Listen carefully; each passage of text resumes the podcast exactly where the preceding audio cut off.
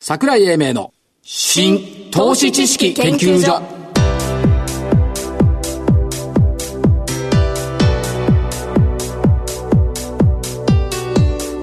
この番組は一般社団法人日本 IFA 協会の協力でお送りします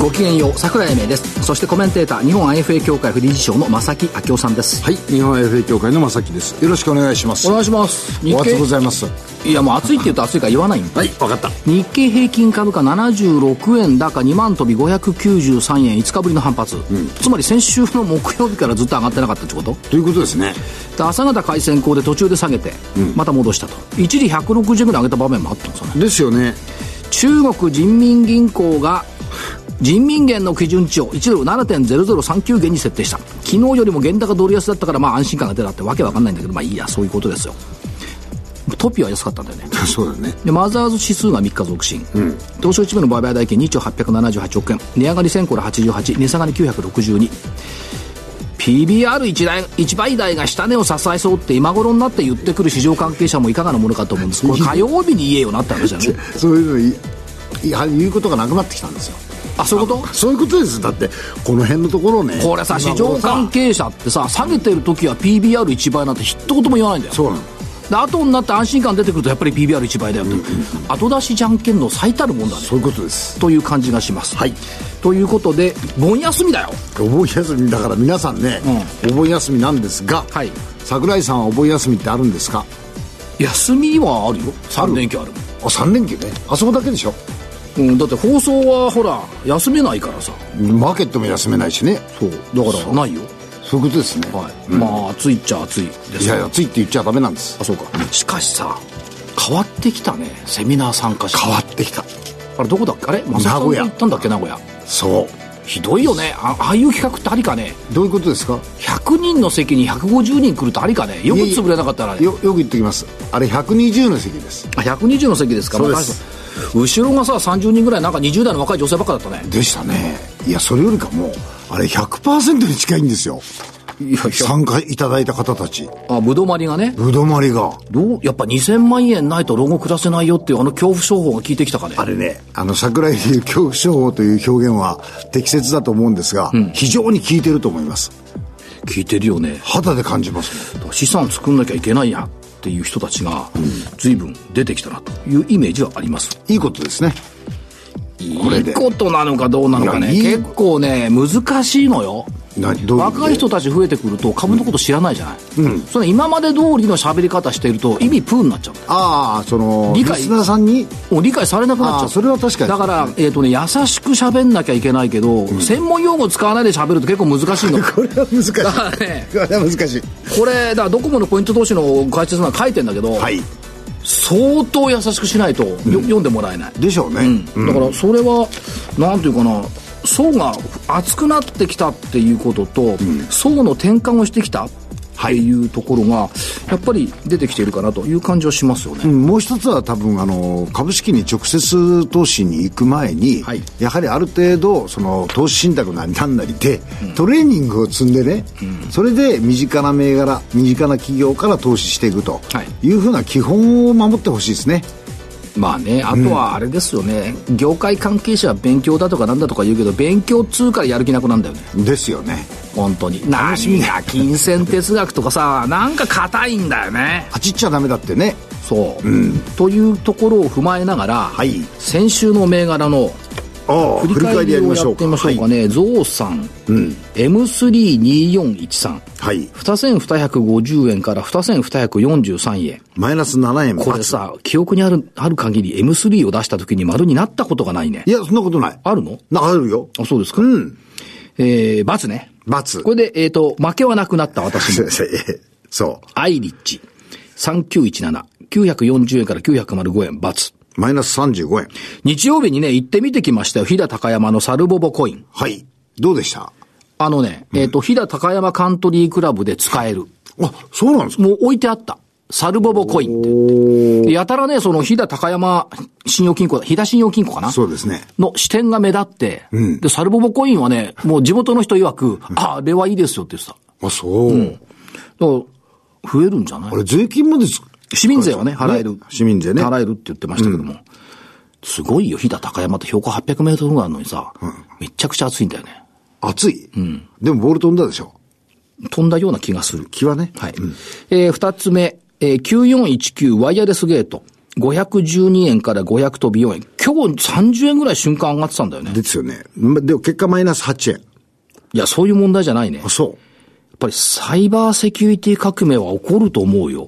ワイヤレスゲートをね、Wi-Fi をヨドバシで売ってる会社って認識してるのは昔の話だね。そうですね。今はね、そのやっぱりサイバーセキュリティを防ぐっていうことで、八戸の中学校の学生さんが持って帰るパソコンはいはい。を学校としか繋がんないようにするとかね。おお。学校としか繋がんない。だから、インターネット他に行かない から、セキュリティは完璧なわけよ。それから IoT 工場でそこしか繋がらないとかね。新たなものがやっぱ出てきてるから、ちょっと面白いなと思ってえーいます。ワイヤレスゲート。はいサイバーセキュリティ革命。こういうのはやっぱ NISA だね、ワイヤレスゲートはね。ニーサね。そして、えー、3837アドソル日清、業績は良かった。良かったというですねのがありまして、1934円から2000飛び86円。丸。これで2000の大台超えましたね。うん。ということで、丸一家。ということで、私の勝ち。でもこの中でもって丸一回あったでよかったですね。当たり前じゃない、プロだもん。でも負け越してんだよ、一緒にいないだからさ。まあいいですよ。はい、今週の銘柄。はい。今週の銘柄、私、オルガノ。水えー、6368。水。水、水、水。これ水がすっごい今、あのーなん東南アジアでももめあ問題になってるじゃないですか、ええそれとはちょっと違って、工業用の水で、あのー半導体関連の超純粋ですとか、食品、薬品、安心安全な水を提供するってことで、あのープラント関係から水処理のおー材料はいまで、えー手掛けてます。業績非常に好調ですね。えーっと、2020年3月期のファーストクォーターの決算発表がありましたけど、これもお非常に良かった。が中期経営計画、長期経営計画、これもすでに発表されてますが、非常にアグレッシブなあーものを出してて、面白いと思います。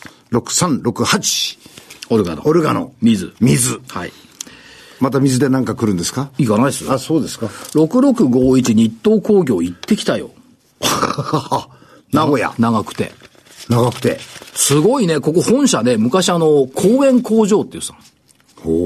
いや、広いんだよ。昔うん。で、公園のように、そもそも受付がなくて、公園だったの。だから、地元の人たちが、近隣の人たちが遊びに入れたって言ってた。あ、中に、うん。であと彫刻とかたくさんあってね、ええやっぱ歴史があると思ったんですけども、えっ、と、伝説資材のキャビネットっていうの、これ配電盤とかね、やってるんですけど、わ、かりにくいと思うんですが、コンビニ行くと横っちょに配電盤が入ったキャビネットあるでしょあります。あれ。ああ、あれをキャビネットって呼んでんだ。そう。あーマイクロニッチトップ企業。マイクロニッチ そらそうでしょ、配電盤と分電盤なんだから。と、マイクロニッチトップ企業。で社長本人が、いや、うちはニッチトップじゃないんだよ。マイクロニッチトップだよっておっしゃってました。面白い表現ですね。うん。で、えっ、と、あとね、コインパーキング向けのキャビネット。はいはいはい。コインパーキングでよく見るとね、電線がこうつ束ねてあるんだよあ。ります。あれが今伸びてるっていうのと、あとね、システム、あのー、システムラックもやってるんですけど、これサーバー向け。はいはいはつまりそのクラウドになってくるんですけど、来てるんですけど、サーバーが随分出てきてるんで、えーそれが、ね、伸びてるのと、電気自動車の充電スタンドい。おーもやってる。だから、あと北川工業っていうのをね、M&A してるんですけども、これあの、電磁波抑制技術を持っているんで、車の電子化とか 5G の普及は非常に追い風だ。もう一個ね、意外なところだったね。学校のクーラー導入。学校のクーラー配電盤いるじゃん。あ、そういうこと。なるほどなるほど。で、まおあ、ー強いて言えば、あの、大阪万博だとかね、IR だとか、その辺も出てくるんですけども、 一番、一番びっくりしたのはね、カタログ見たのよ。はい。でいろんな製品のところには二重丸がついてるのよ。で、丸2とか丸3とかついてるのよ。はいこの二重丸って何ですかって言ったら、即日配達できる。ほーつまり、デリバリーが完璧だって、これ強みになったんだよね。ほー意外に大きなものなのにデリバリーが即日できる。そほーう。まあ、その大きなものもないんだけどまあ、まあ、なんですか、四五十センチぐらいですかで、まあ実質無借無借金経営だし、今日は決算発表、今日の予定まだ見てないんですけども、日東工業。はいそれから、えーっと、UT グループ先週来てもらったじゃないですか。えー、おいでいただきました、岡山市あれやっぱいいね。いいですね。ということで、2146UT グループ。それから、正木さんに対抗しよう。4541。富山に行ったら、駅でよう看板が目についたんだわ。日行こう。これはよく目につきますほん ね。とつくね、この。本当につきます。ということで、リバウンド期待。はといいうことで、以上3銘柄。了解でございまですす。ね。はい。で、この後は、えー、今日のゲストのご登場はお二方はい。にご登場いただきます。もう、2000万円問題のど真ん中みたいな感じね。ですね。はい。はい。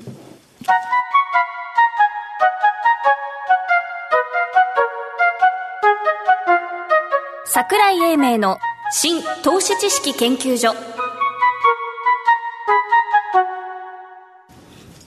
それでは本日のゲストご紹介しましょう。証券コード1413東証一部上場株式会社ヒノキ屋グループヒノキ屋住宅豊洲店事情店長ふもとゆみさん。えーヒノキ屋住宅久喜 B 店事情店長斉藤由衣さん。こう2点。こんにちは。こんにちは。こんにちは。潤いがありますね、今日は。この番組さ、女子アナさんいないからいつもさ、乾燥してるんだけどさ、ねえ今日は潤ってるね。ですね。そこまで笑われちゃう よ。だって親父二人だもんね。でしょううん。で、ふもとさんからじゃあ、自己紹介を簡単に。はい。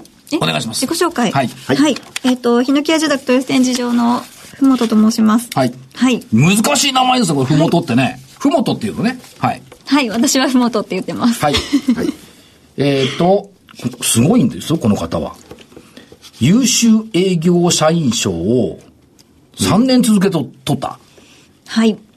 いただきました。そしてはい。、新卒女性として、初の店長。はい。しかも豊洲だからね。オリンピックのど真ん中ど真ん中ですよ。そうですね。いっぱい、はい、立ってますね。いろいろ、周りで。ですね。はい。で、えーそして後輩に当たります。えー、斎藤由衣さん。自己紹介をどうぞ。はい、ヒノキ屋住宅久喜 B 展示場の斉藤です。よろしくお願いします。はい。それだけだからもっとアピールしていいんだよ。 だってさ、去年ルーキー賞取ったんでしょはい、いただきました。ルーキー賞。はいいそのも当たり前や、わからない。自分で言うのもね。あ、そうなのそうなんかさ、イメージがさ、あの、この間全英オープンで優勝したさ、はい二十歳の子がいたじゃん。いました。ああいうイメージなんだよね、お二方ともね。で、新卒としては、斉藤さんは最速で店長昇進。これすごいね、ヒノキ屋さん。入社から1年9ヶ月で店長になっちゃうのはい、していただきました。ちょっと部下いるのそうすると。います。こんなおじさんみたいなのいるの67ほ歳。ら、ほら、ほらいるんだ。また、また、このおじさんみたいなのって、いい感じでたね。 このおじさんと大して年変わんない。いい感じでたね。どうこれが部下だったら。これだと、正木さんが部下だとして全然そぐわないよな。そうですね。いや、かえって逆なんですよ。こういうおじさんがいるからいいんですよ。そういうことです。そう です。はい。では今日はお二方に、このおじさんにはい。家を売ってもらいましょう。じゃあまあ、 なんで買っていただきましょだうっ。 てどどういう、どうやったら買うと思うこのおじさん。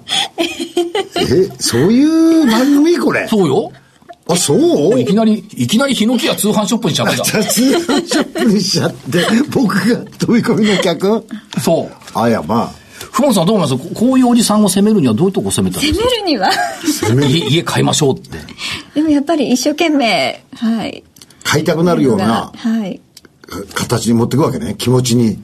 そうです。だんだんだんだんこう、ああ、これ買ってもいいかなっていうふうになるわけですか。いそうですかそういうことですかや、そうでしょう。展示場来ていただいて。展示場行って、いや、大体展示場来るってことは家を買いたいから来るんですもんね。あ、じゃない方ももちろんいらっしゃいます。えそうなのはい。お孫さん連れてね、孫いないじゃん。遊びに来るって。いや、ほっといてください。そういうことえ遊びに来る人何斉藤さん多いの結構。いらっしゃいますね。あの、ゴールデンウィークなんかの時とか、お盆は特に。ただ見に、見に。で、いずれ建てるのどうなんでしょうね。とは限らないけどそうですね。ねイベ、ン近トも場たくさんでやってるので。あ、そうですよね。展示場ってほら必ずイベントやってるじゃないですか、土日とか。だけど、あの、別に家買う買わないに限らず、やっぱ来ていただければ、御社の知名度も高まるし、そうですね。ですよはい。ね。いいですよね。で、実物見ると、やはりちょっと気が動きますよね、心が ね。だから売りなって いう時点いで。やいやいやいやいや、買こうこはよほら、幸せ幸いなことにですね、ここには実物がないから。今日ね、残念なんだよ。カタログ忘れてんだよ。カスタログがあったらね、まさか見込み客がここにいるとは思わなかっ は あね、築30年以上経ちましたしね。た。あっちの方にないのかい杉並とかデニバの方にはいるだでしからょ。あるよ隣だよ、俺。うちは。展示場は。ただそこには出てない。出あてないあですそこよに、そうか、ね。ヒノキ屋さん出てないのか。出てないの。うん。じゃあ攻めに行っていいよご自豊宅に豊洲からは行ける からあのー豊洲に、違う、お豊洲に来てくださいでしょあ、でも来てください、豊洲に。そういうことです。おさらけだすかぐら行けるよ豊洲は有楽町線で行けるしねそうだね。うん。行ってみたらん行ってみたら私家あるから いや、私もあるよ。うんうちマンションだから建て替えられないんだよお宅一戸建てだから建て替えられるでしょまあね。これマンションのお客さんどうすんのあ、でも、あ多いですね売っちゃえばいいのか土地からお探ししますよね。そういうことだよねあ、土地からね。そうです、そうです。はああ、ご希望の地域を聞いて。あ、茎なら住み替え聞くかもしれないな。い。これどうですかあの、茎にいる斎藤さんは、豊洲ってなんか都会でいいなとか思う思いますね。すごく思います、それは。そうか思う はい。 そうですか。そうふもとさんはどう茎はなんかのどかそうでいいなとか思わないあ、でも、茎にもお客様いらっしゃって、ははいい、のどかな。ちょっと待って。いい茎とのこおでした。客さんが豊洲で買うのあ、豊洲のお客さんが茎にお家を建てる。あ、そうかそうかそうか。なるほど。はあそうあり得るねすごいのどかな大きいお家が建って。そうなにのどかな大きいお家やって女のちゃそうなんだかんだこれそうなんですよ。ああ、そう。しかもあれあの、太陽光発電とかもちゃんとあって。あ、そうですね。はい。うん。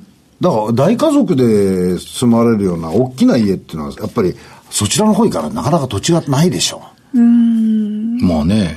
で、やっぱあれですか、あの、おい、自宅とか家には絶空調つけるの絶好調いえ、お客様のですか、つけます。はい。つけますよね。みんな、やっぱりみんなつけるんでしょ、そうですね。うん。だってあの近藤社長来られた時に、これのさの素晴らしさっていうのはいや語ってたじゃないですか中華さ、今なんか絶空調とかなかったら、暑いよね、家の中。そうですね。私の展示場があの絶空調入ってるんですけれども、はいうんまあちょっとないのはもう考えられないような。もう無理。だ 無理ですね。から、いいよ、あれ。はい夏は涼しいし、冬は暖かいな。電気は少なくていい。そうと、お客さん喜ばれるでしょ。そうですね。あの、お引き渡しさせていただいたお客様なんかも快適だっていうお話はよくいただきます。快適だ。はい。やっぱりすごいね。入社から1年休館して店長さんになると、やっぱ風格があるね。 風格中風格があるよ。風格があるだって、ルーキー賞だぜいや。ルーキー賞だ で、ルーキー賞もらってゴルフも始めちゃってんでしょゴルフはもともと。もともと。はい。やっぱ全英オープンいけるわ。 じゃあルーキー賞じゃなくて今度は店長だけの、あの戦いってないんですかない。全ない国店長賞とかさ、最優秀店長賞とかさ、展示上昇とかはありますけど。展示上昇展上昇はない。いやだからね、全英オープン行くんだったらお金が必要だからさ、 そっちですね。そっちを、確保。ここに一人スポンサーいるからね。スポンサ ー。ところで、お二人とも、やっぱり住宅売るのが好きなの不動産業が好きなの住宅産業が好きなの住宅が好きですね。住宅。住宅が好き不動産っていうより。住宅ね、うんはい。で。住宅って割とほら、こう、夢を売って現実化するものじゃない。はい。だから多分出来上がる前が一番こう空想が膨らんでいいんじゃないかなと思うんだけど、どうなんですか、実際は。まやあっでもぱ住んだ後の方が嬉しいのかな。住んだことないからわかんないまんあですそけれど。おお客さんの気持ちになって考えてみると。でも住ん出来上がった時はすごい嬉しいと思います。皆さん喜んでらっしゃるんで。打ち合わせはやっぱ大変ですね。皆さん時間を割いて、あそこをこうしたいとか、こうこうしたいとか、頭を悩ませてますね。どうしよう、皆でも予算があるしな、みたいな。さんはい。で最終的にはそういう時に結論出すのは奥さんですか旦那さんですかどっちが多い大体120%奥さんじゃないだよね。僕もそうだろうと思うんだけどさ。だって家にさ、男性ってほとんどいないんだよ。しかしね、キッチンなんて分かりゃしないよね。そうでだけすどね。、可愛い人が相手だとさ、女性の人が結論出すときに非常に難しいんやけど、男だったらスッて、うん、あの人可愛かったから、これでいいそかれら。はね、正木さんの性格だけ で一般社会はそうはなってないと思います。そういうことですかはい皆さん住宅が欲しくてね、来てるんだから、何考えてるわけ高い僕はそっちもあると思うんですけど、ないですかこういうお客さんが来たらどうする最高じゃないですか。最高ですね。最高でしょぜひ。予算どれぐらいですかだから、5000万ですとかって言ってさ、あの、上物だけじゃなくて土地付きでどうのとかってあるじゃないですか。はいで、今はだけど、基本的には上物で、えーいくらっていう形で売ってるんですかあ基本はそうなんですけ基本どはそうですよねも土地も不動産もあるので、探探してちょうだい探してちょうだいとそうです。はい。不動産部門ももちろんありますのでヒノキはネットワークを使ってはい土地まで探せると、はい すごいですねこれどうですか優秀営業社員賞を何年も続けて受けると、優秀営業社員が当たり前になっちゃういやそんなことはないまあ、やっぱ毎年取るのは大変なのではいはい努力ルがいるーんキーですよ賞は1年しか取れないもんね。そうですね、一回だけそりゃそうですねはい。ね。新人賞みたいなじゃあ、ちょっと聞いてみます。はいえー、ふもとさん。はいお仕事をやっていて、楽しいことは何ですか楽しいことですか、はい。どんなことが楽しい ですかでもやっぱりいろんなお客様がいらっしゃるので、はいまあ、同じ家を建ててますけど毎回違うご要望がこう出てくるんで、ええそれを形にしていくのは楽しいですしそれはあれ、やっぱりノウハウとして頭に蓄積してあるわけ。このお客さんはこうだったから次のお客さんはひょっとしてこうかもしれないとか言って。いろんなご要望でを。もそうですねこれが同じことが当てはまるお客様もいらっしゃいますけど、は全く違うです3ね年もね続けてるとね引き出しがいっぱいになるんですよなるほど、たくさんあるんです。なんか妙に元気だね、今日ね。今日元気で すよなんでだってこんなわ若々しい癒しの空間にいたことがないかいつもと全然違うぜ、雰囲気が。らだよね 斉藤さんどうですかお仕事していて楽しいこと。楽しいこと、まあ、あの、お打ち合わせなんかしてる時ももちろん楽しいんですけど、はい一番は、あの、お引き渡しの時ですね。やっぱり出来上がりそうですね。ははいいはやっぱりこうプレゼント交換会みたいに毎回お引き渡しの時になるんですけどちょっと待って、プレゼント、ちょっと待って。意味不明。プレゼント交換会って何誰と誰がプレゼント交換するおの客様からこう斎藤さんありがとうございましたってこう現玉かなんかこう持ってくるの違うの。お菓子とかですお菓子とかもらうわけはい、もらったりとかするので、はいまあ、そういう瞬間はこの仕事しててよかったなと思う瞬そう間か、家ゲットしたぜみたいな。そんなことはないけど。逆。辛いこと、苦しいこと。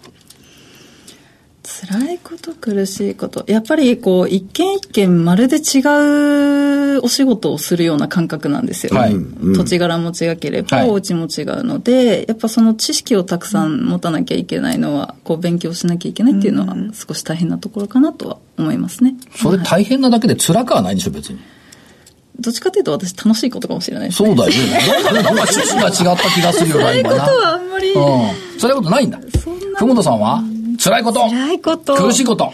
ありましたかいや過去にはありましたけど今は楽しくやってますよあ成長しちゃったから、もう辛いことはない。いやないっていうかそれもやっぱ楽しい、わかった。ヒノキ屋の秘密 は、社員さんが楽しいんだ。そういうことだでも最高の会社じゃないですかそれそういうよね。それはいいですよ近藤社長の薫陶が染みついてるんだ。ねねえそういうことですよそうか。将来の夢って聞いてみよう。そうですねふもとさん。将来の夢、はい。私はこうなりたい、こうありたい、こんなのが欲しい、みたいなこ。んなのがでもヒノキ屋の家に住みたいですおお。ちょっと待って よ。店長さん、ヒノキ屋の家早く住みなさいよ。 そうですね、それだねそれだね。これ一番大きな課題だ ね。そうだね。店長さん、ヒノキ屋住んでなかったらまずいじゃん。いやそれはだけどすごい説得力なくなっちゃうよ、こ一応れ順。順番があるんで順番があるはいあ、その前に、まあそうか、いろんなことがあるからそうね。ですねはいじゃあ、ヒノキ屋さんの家を買ってくれる人を見つけるんだ。そうですねはそいういうことですねここにいる人。いやいあやいりやもがとううごそざいれはまちょっ斉藤さん、将来の夢。同じです希望。ねうんヒノキ屋の家に住みたいもちろんですとおーなるほどなんか人生全部ヒノキ屋になってる。大いいことですよえいいことです近藤社長涙流してる覚えじゃない。いや、辛いこともいいことも夢も全部ヒノキ屋だよ。おこれコマーシャルに使えるかもしれないでな、なんで住みたいあ、そうそう、そこ聞きたいわ。なんでヒノキ屋の家住みたいやっぱ絶空調ついてるそうですね私が入社した時にはもう絶空調が販売されていたのでされてましたよね。そうですね販売する前から私知ってます から。でしたねやっぱり快適ですね快適。はい、だから住みたい。はいつまり、証券会社と違って、証券それを言う嫌な証券、嫌な商品を売ってるわけじゃなくて、大好きな商品を売ってるわけだから、そりゃ説得力出るよね。ですよね立派だわ。うん、だと思うんですよね、こういうふうにしてくれたら私が私ならこういうところにこういうものを使いたいとかっていっぱいあるわけじゃないですか希望がでしょ意外とシンプルに あそうなってたいかもしれないですあ自分のお家ははいおおなるほどなるほど ねでもいいな。優秀営業社員賞とルーキー賞受賞。夏休みってあんのあります最後に聞こう。夏休み何するのゴルフに2回行く予定ですこれだ。ちょっとそのこれここの親父と変わんないじゃないですか。茎だから。あ、近いもんね、ゴルフ場ね。そうですね。はい。ふもさん何やんの私まだ何も決めてないんですけど、はい。ね、釣りに行ったり釣りしたいだって、豊洲だから。あ、海あ、あ海も行きたいんですでしょ海、豊洲で釣りしていいのいいんだ。いや、いいですあよ。結構いますねね。じゃない、展示場でやりながら毎日こう、 そう店長やってそれが一番楽しいとか。店長はって釣りしてます。それいいかもしんないね。じゃあ最後に一言ずつ、これからどうします頑張るっていう気合を入れて一言ずつもらっていい頑張るはい、えでもあの去年ちょっと営業から外れて本社の方にいたので、はい今年また戻してもらってはいはい、やっぱり頑張ってまたそうですね数字をいっぱい上げたいなとは思ってますはい。ふもとさんでした。そしては斉い藤さん。はい。えっ、と、まあ、新人ながら店長やってますので、今後も会社に貢献できるように、たくさんのお客さんと会えるように頑張ります。かっこいいなあ斉藤さんでした。ということで、えー本日のゲスト、証券コード1413、東証一部上場株式会社、ヒノキ屋グループ、ヒノキ屋住宅豊洲展示場店長、ふもとゆみさん、えー、ヒノキ屋住宅久喜 B 展示場店長、斉藤ゆいさんでした。ありがとうございました。ありがとありがとうございました資産運用の目標設定は人それぞれにより異なります。個々の目標達成のために独立、中立な立場から専門性を生かしたアドバイスをするのが金融商品仲介業 IFA です。一般社団法人日本 IFA 協会は企業 IR 情報を資産運用に有効活用していただくため、協賛企業のご支援のもと、この番組に協力しております。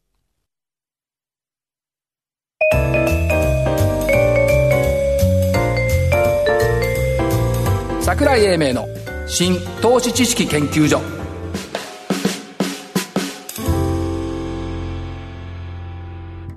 この番組は一般社団法人日本 IFA 協会の協力でお送りしました。なお、この番組は投資、その他の行動を勧誘するものではありません。投資にかかる最終決定はご自身の判断で行っていただきますようお願いいたします。今日ね10年前に書いていたことをね、読み返してみたのよすっげえ青臭いんだえ株価は投資家が決めるというのが投資の大大原則、うん一部のファンドや機関投資家が株価を決めるわけではないはい、はい。株価はマスコミがあまり気にしない大衆投資家の総意地の方向に実は向かうものこれに差を指す声はいずれ間違うことになるに違いない、株価は神聖なもの株価は敬うもの決して一部のものの占有物ではないフェアバリューフェアプライスそして市場は謙虚に恥ずかしげに推移するこれは永遠の正義だ、青臭いでしょや青臭いね。だいぶね。っぱ10年経つと人間がこれは青臭いと見るようになるんだねやっぱりそう感じますよね。表現がね、うんあと10年経ったらまたどう考えるんだろうね真理は真理だと思うんだけど、表現がそうですね若いですよ。そうですよね。はいということで、えー、桜井英明の新投資知識研究所、若々しく今日はそうさせていただきました。いこの辺りで失礼します。えー、所長、桜井英明、そして、えー日本 IFA 協会の正木明夫でした。それでは来週のこの時間までごきげんよう。